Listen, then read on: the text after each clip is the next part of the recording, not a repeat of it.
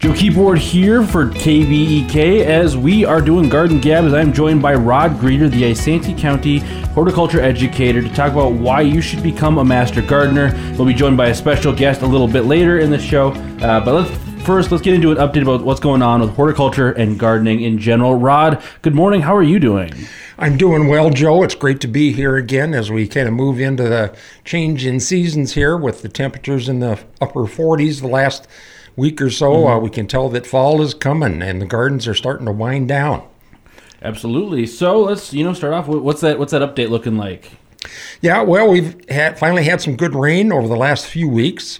It's been uh, spotty, it's hit and miss, mm-hmm. but it's been welcome. And earlier this week, we had about eight, ten, eight tenths of an inch in Kanabec and Pine County.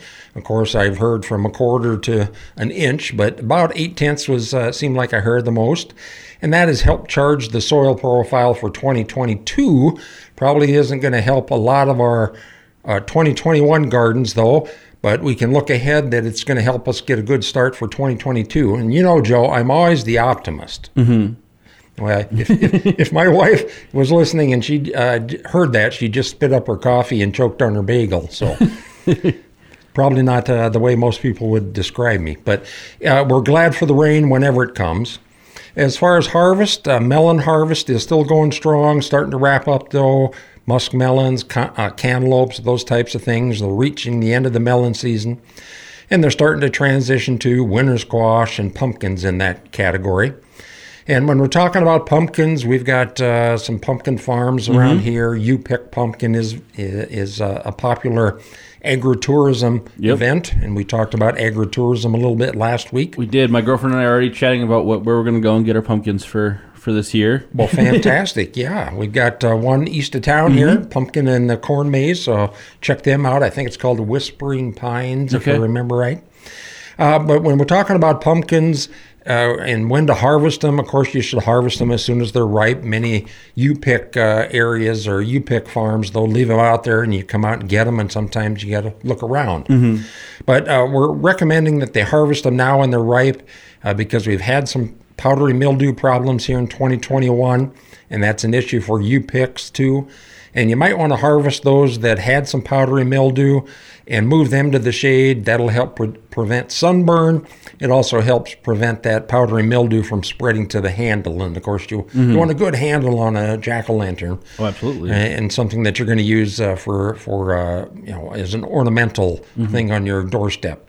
So there's some things there to do with uh, pumpkins and harvest, uh, tomatoes. And when we're talking tomatoes now, maybe it's Romas, maybe some heirloom slicers. Those that have been coming in strong and still continue to do. And people are doing a lot of preserving now, whether it's with tomatoes, making juice or salsa, like we talked about a week or so ago, too. Mm-hmm. But they're also freezing some and trying to understand well, what's the best way to do that? And whenever you're doing canning and freezing, you want to make sure that you're doing it safely. Mm-hmm. And there are some ways to do that. You got to have the right temperature if you're going to boil it in a in a hot water bath. Maybe it's pickling like we do for cucumbers and beets. We do that to kill any bacteria that's there. Mm-hmm. Or we'll seal jars to make sure there isn't any air there for the for the nasty uh, germs to uh, propagate. But if they have questions, there's an answer line that they can call, and they can also always go to extension.umn.edu and we've got a great section on food safety and, and preserving, lots of great videos, lots of great uh, advice. Uh, other things that are going on in the tail end here of our gardens uh, potatoes that are being uh, harvested for storage, they're going strong. Make sure you remove the bruised ones or scraped ones. Uh, so that they don't, uh, if they have some disease there, that doesn't spread to the other ones. Okay. You know, it's like the bad apple, right? Yeah. Same way with the bad potato that that uh, hmm. spreads. Uh, now is a, a time to start thinking about planting garlic. If you want garlic, you usually plant that in the fall. And mid to late September in northern Minnesota is kind of a sweet spot. But you don't want to plant too early. You want that uh, those uh, those garlic uh, bulbs or cloves to uh, send out some shoots, but you don't want it to have that germination and emergence that it comes through the soil, because then it can get frosted. Okay. And of course, we're putting some mulch over the top here too, but you you want them to to germinate but not emerge above the soil, so it's a little bit tricky. And then finally, uh, fall manure applications. Uh, that some people do that, uh, get it on in the fall, and you always, of course, don't want to apply any kind of fertilizer, whether it's organic or inorganic, mm-hmm. until after you've done a soil test. You can do that this fall. If you're going to apply some manure, you might want to wait till it's a little cooler. Uh, avoid uh, nitrate losses because mm-hmm. that nitrates can break down, volatilize, or can also uh, uh, you know move into our soil water and move off site and get into our streams. So you want to make sure that uh, you're not contaminating. Also, as you put on some manure, any other fresh produce. Okay. So you want to pay attention to any withdrawal periods. Uh, you know, keep away from any produce that's on the ground if you're putting manure down. And we've also got some great articles on food safety from that aspect too hmm. at extension.umn.edu. So still lots of things going on in our gardens, Joe. Uh, awesome. Well, we have a special guest joining us today. Would you like to introduce him, Rod? Yeah, we're uh, joined today by John Nordine. And John is a master gardener in Isanti County. And John, I think you've been a master gardener since about 2009. Is that correct? Yeah, that's when I started. Uh, yeah. Yeah, and, and I, I think your background before uh, joining Master Gardeners, didn't you work for the USDA or Forest Service, one of those two? Yeah, I'm a soil scientist by training, and I worked for the USDA Forest Service mostly in a various places around the country, uh, and ended up back in Minnesota when we, my wife and I retired. And I know, John, one of the, you know, one of your passions is soil and water conservation, which fits with your career. And John has also been very involved in the community garden in Cambridge. Okay. And John, you uh, helped start that, didn't you? You were there at the at the real uh, emergence of the community garden. Yeah, the garden started in that first year I was a master gardener, and it was a, a coming together of the city of Cambridge and uh, the Environmental Coalition of Isanti County and the master gardeners that uh, that started it. It needed those three groups to make it work, and it's still going.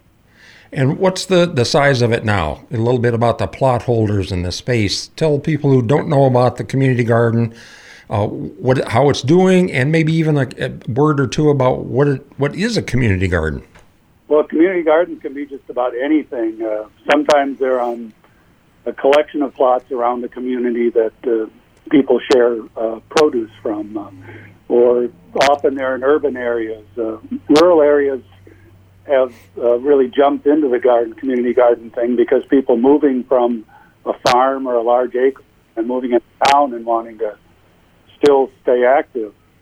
So uh, that's what happened with the Cambridge garden, and it started with just 18 plots that could be rented for the season, and I think there were about 18 people who did it. This we're up now. I think we have 94 ground plots and 20 raised bed plots for people who no longer can uh, get down the garden at ground level. They can continue to garden. Plus, we provide an access gate that's on level ground. They don't have to climb or really work for anything. We had a, a picnic this year uh, in August. We've had an annual picnic. We didn't have it last year because of COVID, and we had 130 people come and attend the picnic. Some of them were, good majority of them were current gardeners, but they're people who came back from past years, and it, that was enjoyable to see those people uh, enjoying the garden and talking about pastimes.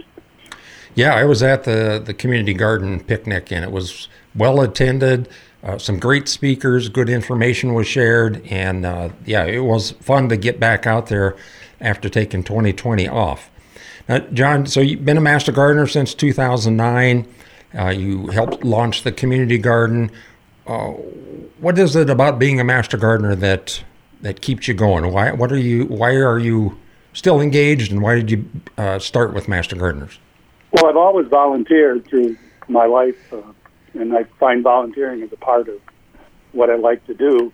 The Master Gardeners has just been uh, because of the connection with the University of Minnesota. You get the opportunity to have access to uh, really good information and technical experts, and you get then to tie in with your community and, and share that information and working with a good group of other master gardeners who are knowledgeable, it makes it fun to work with people that you like to work with and sharing information about something you enjoy doing. And so there's a lot of variety from just answering questions to writing small articles, if you like, to uh, working on the community garden or helping others start a community garden. Plus, we do fun things like we have a float that's in the Isanti Rodeo Parade every year, which is always a good time to, to walk down a street and have people cheer at you. That's pretty exciting.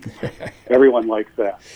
So, what what are some suggestions that you would give people that might be thinking about becoming a volunteer, a master gardener volunteer? What are what are some things you think they might be thinking, and, and what information would you give them to help them make the decision to join? I would suggest they just give it a try. Unlike joining a lot of uh, organizations where you just walk in and you sign up and you're there, the Master Gardeners require you to, to complete some coursework, some University of Minnesota coursework, and do some volunteer hours, and then it can seem a little undaunting to have to do that up front, but it's really enjoyable to go through that, and you learn a lot. It's, there's some really good quality people that help get it going. So my suggestion would be just to, if you have an interest, you like to garden, you like to garden with people, jump in, try it. And we always say that uh, in order to become a master gardener, you don't have to be a master gardener. And you alluded to that, that the university provides education and in fact, it's required for our new interns or our uh, volunteers that are in that first year of joining us.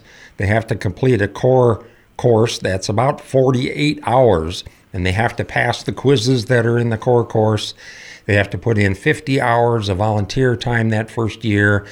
And uh, ongoing, we ask our volunteers to put in 25 hours a year and get five hours of continuing education.